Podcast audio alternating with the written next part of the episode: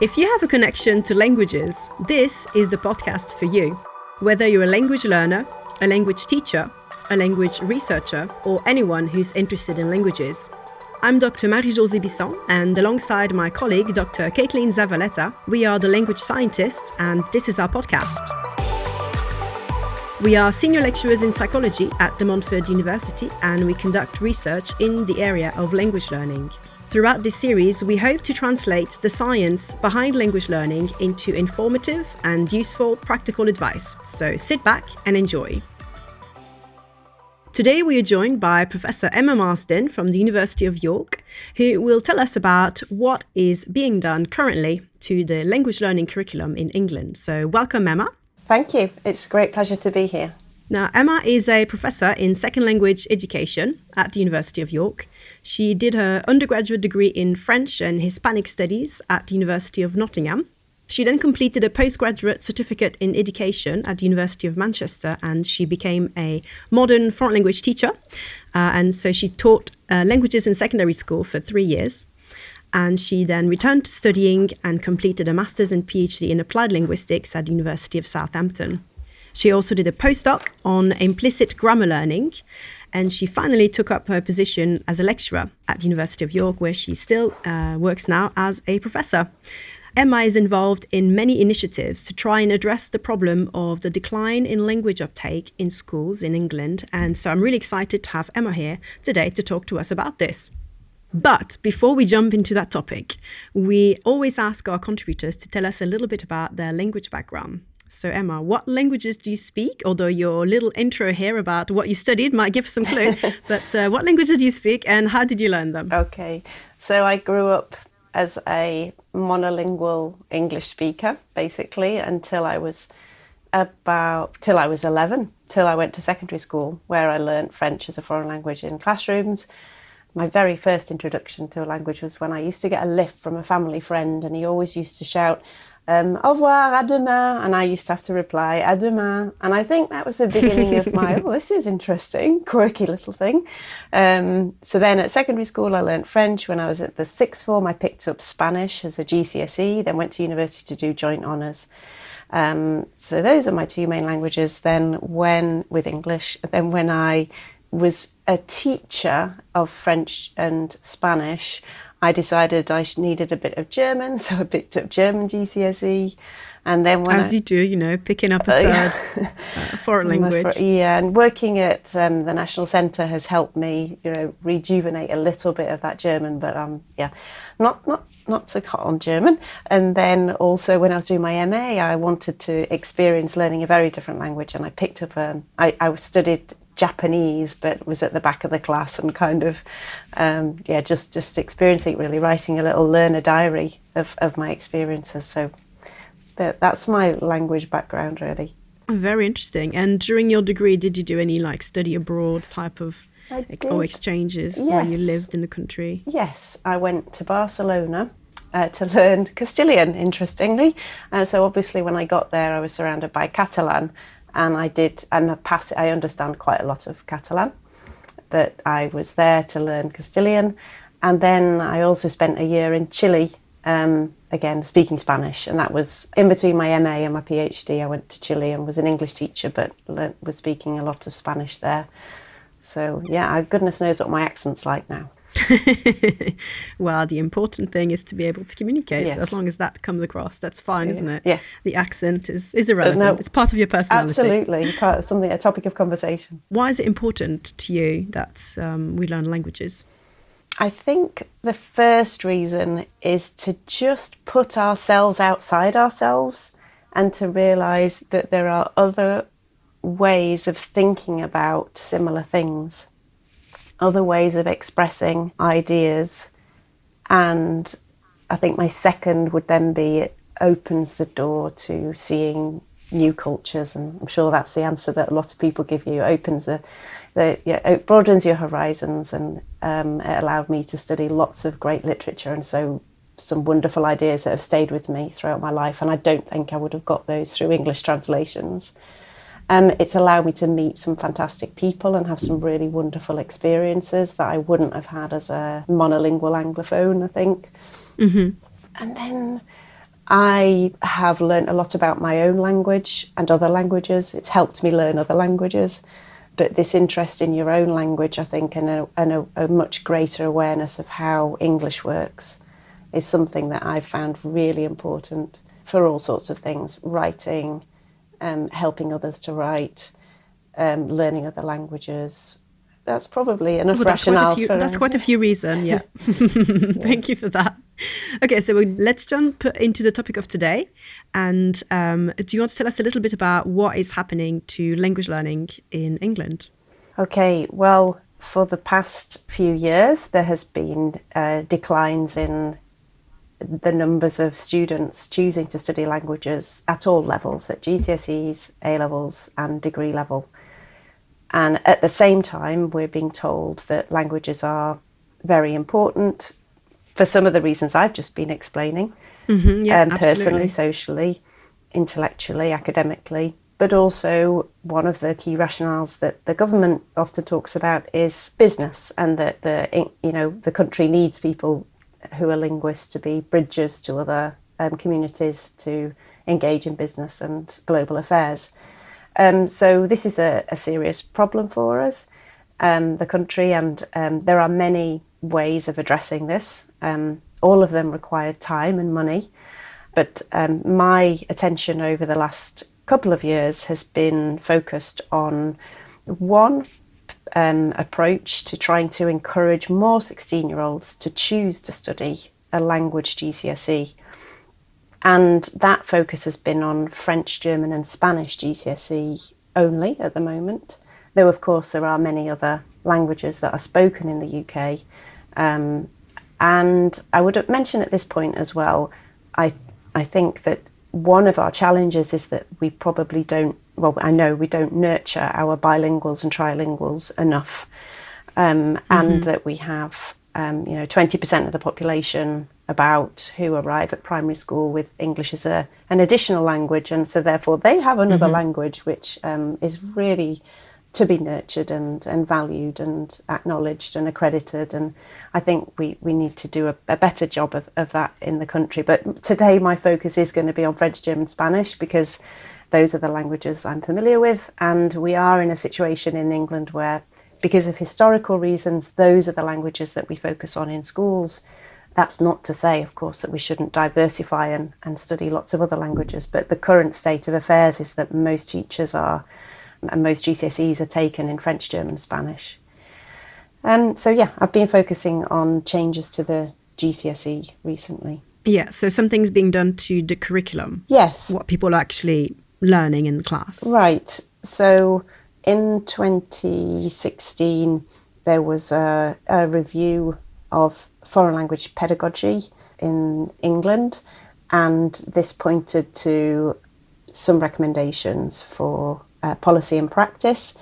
And then in 2019 2020, a panel was set up to review the content of the GCSE, the subject content. Mm-hmm. And so the DFE is responsible for setting the subject content in every discipline, every area.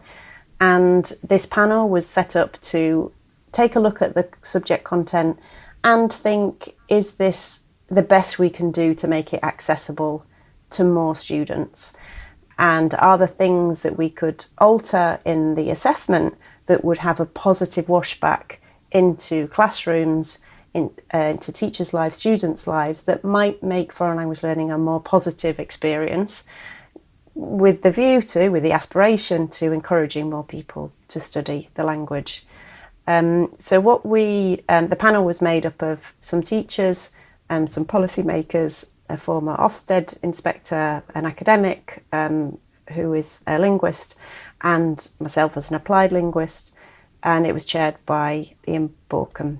So in that review, we looked at the the subject content lays out the skills and knowledges that students aged 16 should be able to have um, when they take their GCSEs.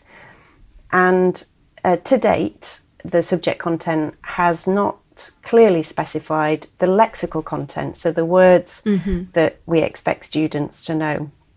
And it, it has given some indication of the grammar content, but it was rather large. There was a lot of grammar content to cover, and it was in some cases um, a bit vague. So one of the things that the panel looked at was could we, can we constrain or define the lexicon in a way that's yeah. going to make the goalposts clearer for teachers and for learners. So these are the words that we want students to know yeah. in order to take the GCSE. Right. We want them to know those words to well to be able to communicate in those languages, but the the, the words that will be on the exam, so to say. That's right. So yeah, the, the words that can be on the exam, the words that okay. um, that an exam an awarding organisation would be allowed to put in their test and test a learner a learner on their knowledge of those words. So it seems like a very straightforward kind of thing to do. Um, right, what mm-hmm. words do we expect someone to be able to know um, after about 400 to 450 hours? So um, that's something really important to bear in mind that just from year seven, age 11, up until about age 16 when they take their GCSEs, most children in most schools have about 400 to 450 hours of exposure to the language in classrooms in the in the classroom setting. Yeah. So to put that in context, I understand that uh, I'm sure this estimation varies from reference to reference, but about 17,000 hours of exposure have been experienced by the age of four in your mother tongue in your in the mm. in the um, language of the home. So so it's a tiny it's amount. A tiny it's a tiny amount. amount. So yeah. it's really important to manage expectations of students yeah. and teachers and and and stakeholders, uh, A level uh, writers and d- degree and people at universities. You know what knowledge can we really expect people to have age sixteen? And so one of the tasks was just to, to think, well, how much? How, ma- how many words might you know at that age after that much? Exposure, and there was surprisingly little research out there about about that. Um, one rather pragmatic approach is just to think, well, how many hours have they got? How many words can you learn in an hour? And there's your number, there's your total. And so there have been estimations that children in our um, in our education system can learn between three to five words an hour um, and retain those after so many years. Well, that's the key, isn't yeah. it? You know, it's not just learning them because I can teach people 20 40 words in 20 minutes in some of my experiments but i don't expect them to remember them well, you know weeks later so that's, that's the right, impo- that's the key thing that's a yeah. really important thing because they'll have to relearn them and these words will have to come back and, yeah. right right and there is some research that tells us about how often you need to see a word incidentally to be able to pick it up and, and know it and know it in different circumstances and different ways be able mm-hmm. to read it and hear it and say it and write it yeah uh, and I know you're interested in, in that, you know, incidental learning, but what, what was of particular interest here, what can be intentionally taught in the classroom and learnt and then mm-hmm. remembered five years later or, you know, when by the time yeah. they're 60. So these, uh, there's two or three research studies out there that suggest that three to five words can be learnt per hour times that by the number of weeks and um, hours lessons, and you get to approximately 1,700. So that's the new magical and number. That's the new magical number. It does. Um, it's uh, various different pieces of evidence pointed to this a similar number. Another piece yeah. of evidence that we used was well, how many words does it take to create exam papers? How many? Yeah. the awarding organisations have little paragraphs of text and right, yeah. right, and the comprehension questions in listening and reading. Mm-hmm. And of course, we didn't want to leave the awarding organisations with not enough words to be able to test children in a fair way. You can't use exactly the same words year on year on year. You have to vary them a little bit. Um, so we examined how many word families are used, and by a word family, I mean going went, go is all one family, or walk, walked, mm-hmm. walking, walks, they're all walkable, all one family. So, how many word families do you need to create three or four years of exams? And depending on the language and depending on the awarding, awarding organisation, it fell somewhere between one th- to create three years of exams, 1,500, 1,700. To create four years of exams, you need 1,600, 1,800 word families. So that seemed reasonable because um, the regulatory body, Ofqual, requires awarding organisations to sample their content each year and kind of get through the content. I think it's between three, every three to five years. So the word sampling test seemed reasonable. and then there was the information, the other bit of evidence we had was, well, how many words do year 11s know after 400 and 450, 400 to 450 hours? And there's only, as I said, two to three studies out there currently. And they suggested somewhere between, on average, the average pupil knows between 550 and 850 words after 400 to 450 hours. Now we've done another test and we think it may be a little higher than that. We think it may be more okay. like a thousand, thousand one hundred. And the upper limit of the previous studies was, you know, the very best student that they tested knew 1,800 words. So again, this evidence suggested, okay, this seems about right, because um, yeah. Um, so that, that number of words seemed to make sense yeah. from the three different angles that you uh, that you mentioned there. That's right. Yeah. Um, so that means that now that we know uh, the number of words that needs to be learned, there's going to be more of an alignment between what's being taught in the classroom and what's actually on the exam paper. That's bang on, and that is really important. That was one of the aims of the GCSE changes because what we found was that there was a real lack of alignment between the exam papers and what was on the current word list and in textbooks. So the current uh, stipulation was that awarding organisations had to test words off their word list that were not on their word list, and also their word lists were not obligatory. So they provided them because that helps teachers and it helps publishers to create textbooks. But they didn't have to stick to what was on those word lists when they're creating the exams.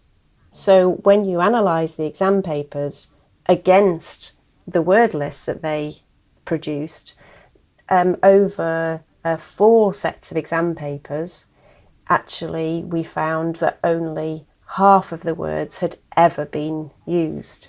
So this meant okay. that if you think about one child's experience and one teacher's experience, it means that they're potentially getting exposed to double the amount of words that they would ever need. So if they took any of those papers, they happened to be taking the paper in 2019 or 20, um, then they would have experienced double the amount of words that they really needed for the exam paper. Now, I have to emphasise, of course, it's not all about passing exams. Everyone wants students to develop their own personal vocabulary that is meaningful to them. But it is also important to have some alignment between the subject content, what's going to be tested, and what students and teachers are aiming to learn in the classroom. So yeah, I agree. That's really important because that's going to put off people choosing to do a GCSE if they're feeling too uncertain about, you know, what do I need to know for the exam kind of thing? Right. What content do I need to know? Because that was really difficult to say right. for certain. Right. Um, yeah. So um, one of the um, another finding that we um, un- uncovered when we were analysing the exam papers was that only about ten percent of the words on the awarding organisations lists, on average, can appear in every exam. So only 10% of the words you could be absolutely sure would turn up, leaving 90% of the words, well, they may or they may not turn up. Um, mm-hmm. So that could have been one reason uh, for negatively influencing the achievement motivation cycle. That if you feel that you're working really hard and you're learning these words, but then they're just not turning up on the papers, and um, that could be one source of demotivation. So, but were there extra words then on the papers that were not even on the word list yes, as well? Yes. So, as I mentioned, they did have to do that. The awarding organisations had to put words on that were not on their word lists, and because that was one of the stipulations of the uh, subject content. But also, we feel that that had gone perhaps too far. So, the other um, really important point to emphasise is that lexical inferencing is a very important of lang- part of language learning and the language experience. And that means you're going to meet words that you don't know and you need to be resilient and try to work them out mm-hmm. and, and not let but this is the same thing in our native language and we encounter exactly. new words all the time exactly. as we read and we just we don't even stop on them we carry on reading because through the context through the other words that we know we can figure out what that word that word meant and we just learn it that way yes that's incidental, incidental learning, right? learning exactly exactly yeah, yeah. and and or you may not learn it it's just one that you pass you think i'll never see it again thank you very much i've picked up enough meaning from that word that's and i'll it. leave it there So, by constraining the lexicon as we have, this is not simultaneously also meaning that we suddenly think inferencing is a bad thing. We think inferencing is a very important thing, and in the teaching resources that we were creating, we are still um, when I was working at the National Centre for Excellence for Language Pedagogy, we were creating lots of resources that help learners to inference. And um, as I mentioned, the average student knows about 500 to 800 words. They're never going to know, not, not, not many students will know all the 1,700 words. There will be plenty of words that they're not that familiar mm-hmm. with, and so they will still have to inference, both in the exam and when they're learning learning the language in class. There's still plenty yeah. of, of meat on the bone. so is this something you feel teachers can teach their students how to derive the meaning from the surrounding words, how to be word detectives? Yes, I think it's an important part of, of teaching and, and learning. It's part of the um, of strategies really that students need to be exposed to words that they're not that familiar with. However, there's loads of research evidence showing how fragile that skill is, particularly in the early stages. So when you don't know, if you if you imagine a sentence with 11 words in, and you don't know eight of them very well, or they're mm. sort of mm. fragile, you're not going to be able to inference the meaning of, of no. words because there just isn't enough. The, the foundations are not there. So by defining the lexicon and saying these are the really useful words that you're going to know, then you can kind of bootstrap. And at that stage, then you're launched and you can inference more successfully. So there's mm-hmm. evidence saying people's inferencing skill depends on their proficiency, their age, because as you get older, you get better at being able to make good guesses and your, your, your world knowledge improves, and so your inferencing skills can improve. Um, you get better at analysing language as you get older, and um, some people are better at, than others uh, at analysing language and working, inferring meaning. So it was important to give, to be fairer to all students. It feels sensible to give them, to define the goalposts and say, these are the words that you need to know. If yeah. you know these words, then inferencing will become easier for you later. So, do you think this will have a positive impact on um, people choosing to do a language. Do you think this we, we're going to see an improvement there? this is the hope, yeah, I'm assuming, exactly. But, this, is, you know. this is the hope. I think if it is operationalized well, then mm-hmm. yes, it has the potential to do that. I think if the messaging around it is positive, then it will help.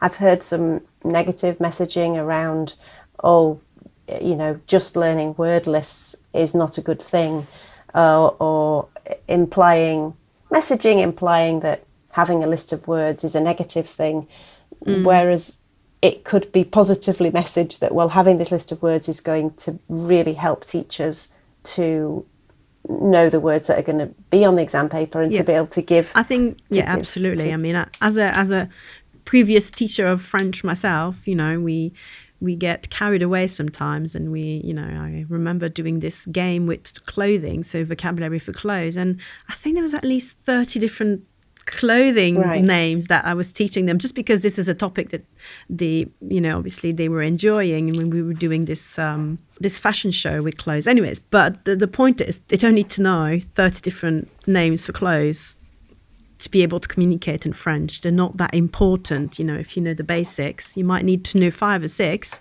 pieces of clothing, but not definitely not that high number. And this is what that word list is going to do: is going to reduce the number of items and some of those topics that perhaps as teachers we get carried away with.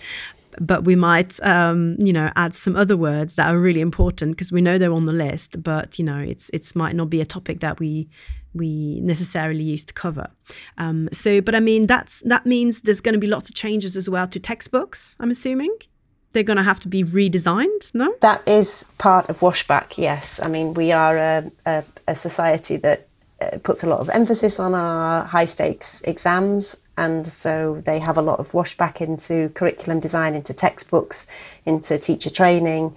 Um, mm-hmm. So this will, uh, it should be seen in textbook design. And my colleague um, Natalie Finlayson and I, in collaboration with Lawrence Anthony at the University of Waseda in Japan, have developed a tool called the Multiling Profiler, And that is being used by awarding organisations and publishers to be able to tell them what is in the text that they're writing so that they're more aware of the lexicon that is being used and they can check it against word lists that are built into the profiler. So it means that you can put in a text um, that you might use in listening or reading and then check it against a word list and find out whether there are too many words that are not on the list or not enough words mm-hmm. that are not on the list. You, are at least aware of the content and you can adapt it accordingly. Um, so yeah, I hope I hope um, listeners uh, have a dig around on the multiling profiler, and uh, it's for we think it's the only tool that profiles French, German, and Spanish texts, and uh, we've also embedded some lists that are very nuanced according to the curriculum. So, for example, imagine a teacher wants to teach year eight Spanish, term three, week seven, and they want to know, well, is this text appropriate for this learner at this stage?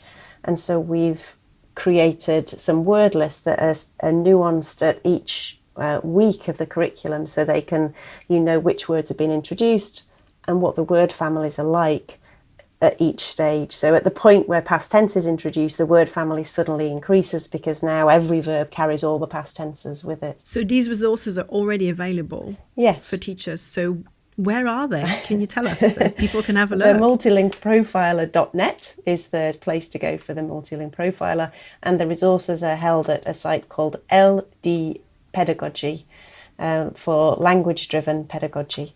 And then, so the, the, those word lists that we discussed are already uh, available there. The word lists are on that site, yes. Um, Schemes of work, like you mentioned, for each per week, you know what vocabulary makes sense to introduce here based on what they already learned that's right. in previous weeks and in previous years. That's so that's going to be really useful for teachers yeah. yeah. And i know that you've been involved with other initiatives which we haven't had time to cover yet but do you want to just give us a, a very brief summary of the uh, national centres uh, there were those hubs to help schools, um, language schools, and also Oasis summaries. You've got two more things to mention. I've been involved um, with two initiatives. One, um, the National Centre for Excellence for Language Pedagogy, funded by the DFE. That was from 2018 to 2023. That was co-directed by Dr. Rachel Hawkes, um, and we developed um, with wonderful teams of resource developers um, about 1,500 resources for uh, French, German, Spanish with schemes of work. And the another uh, part of that uh, national centre was to work with teachers in 45 schools in the network and beyond in the final year. Um, we provided professional development that was research informed on various different aspects of curriculum design and pedagogy, um, including how to work with uh, rich, culturally interesting texts, whilst also um, ensuring that you revisit the appropriate vocabulary and grammar, which was quite an art form. And so, hats off to the resource developers for doing that, having to weave together this tightly constrained vocabulary and grammar, but also create create texts about the people, the culture, the um, the society and the geography of these countries. So that those are, I hope people dig into those resources. So, whilst we were doing the professional development, we used as one source of uh, information um, open accessible summaries of research. And these are one page, non technical summaries of research that's normally kept behind paywalls. Um, they're held on a site called OASIS, oasisdatabase.org, and they are provided by authors of research through the journals um, to which these authors submit. Um, so I've submitted to Oasis yay. myself, and you can submit directly to Oasis once you've if you've published a paper in the past before Oasis was born. Um, you can still submit directly to Oasis, but yeah, it's very easy. Thank um, you. Just yeah. need to write a write a one page summary, yeah. and then hopefully someone will read it, and it, they might think, oh, I might try that in yeah in my classroom yeah. just to see if what happens. And yeah, we've done some um, research with the teachers, and over ninety percent of them said that the summaries were useful and that they gave them ideas and that they would um, and they have it's changed. I think about 60 70% said reading a summary changed something about the way they were thinking or Um, and that, that's all all you can really hope for. That's you know, amazing. it's just to Yeah. to broaden the toolkit and um, give Yeah. access to research that was just behind. Yeah, and it's nice that it's just one page and it's very to the point. Right. Because let's face it, teachers teachers don't have time to read research papers that are 20, 30 pages long, and there's no point when you could just read it in one page. Uh, yes, so yeah. it makes a lot of sense. I hope people check those out as well. So I will um, include some show notes uh, with the links to all these websites that we've mentioned today. Um, the National Centre, the Oasis, the LP Pedagogy website, and any other things that Emma think uh, I uh, I could put up there for for people to have a look at. That would be really useful, full of resources um, for teachers. Thank you, and and researchers, I hope as well. The multiling profiler would um, maybe be helpful for researchers who want to analyse texts, and we've been using it to for research recently. So Now, Emma, before we finish today's episodes, is there something you would like to mention? So, something you'd like people to remember in particular from today's episode? Um, one thing is that um, when you mentioned the lists of the long list of clothes that you used to teach, and um, um, I have a 16 year old daughter who similarly comes home with long word lists for food items that I've never had to say in French or Spanish. And in fact, we'd never really say them. And she came home and said, um, I've got to learn the word for hake. What's hake? Like uh, billiards. What's billiards? So maybe that's a good thing. But um, so when we've been choosing the words, we've been influenced by large corpora that tell us about the frequency of words in the language. So I just wanted to uh, mention that at the end that one way of deciding which words to teach is to look at what people really use a lot in the language. And we've checked that these word, new word lists perform well against all sorts of different corpora. So big general corpora where speech and writing and different registers, different genre are all put in and like to create millions and millions of words. And then we've also checked against smaller corpora, say of adolescent literature, of A level papers, of internet language just scraped from the internet. And each time, the word list that's informed by frequency, hands down, each time provides better preparation, better coverage for those texts. So we think that these word lists should give people a sense of achievement that they can access more texts um, than they could with a more topic driven vocabulary list. Absolutely. So, it makes a lot of sense to teach the students the words that are more frequent in that language. And then they'll be able to Um, describe yeah. these items of clothes rather than know the exact word. They'll be able to use circumlocution and get round it and use these high frequency words to describe something that's perhaps. Absolutely. Or in their own time, they can learn some more vocab for Uh, clothes if they're interested in clothes. And yeah. Absolutely. But it doesn't have to be on the list of words that they have to learn for the Quite, exam. Yeah. Right. Well, Emma, it's been really interesting to chat to you about all this today. So thank you very much for joining us. Um, this was now the last episode in series two of the Language Scientist podcast. So I hope uh, that you've enjoyed it, everyone listening. But there will be, of course, more series to come. So stay tuned. To find out more uh, behind the scene information about this topic or about our podcast, please visit our webpage, languagescientists.dmu.ac.uk. This is where you can go to ask questions, leave comments, or even participate in our current research. We'd love to hear from you. Thank you for listening, and thank you to De Montfort University for funding this series of the podcast. I'm Dr. Marie-Josée Bisson, and you've been listening to the Language Scientist podcast.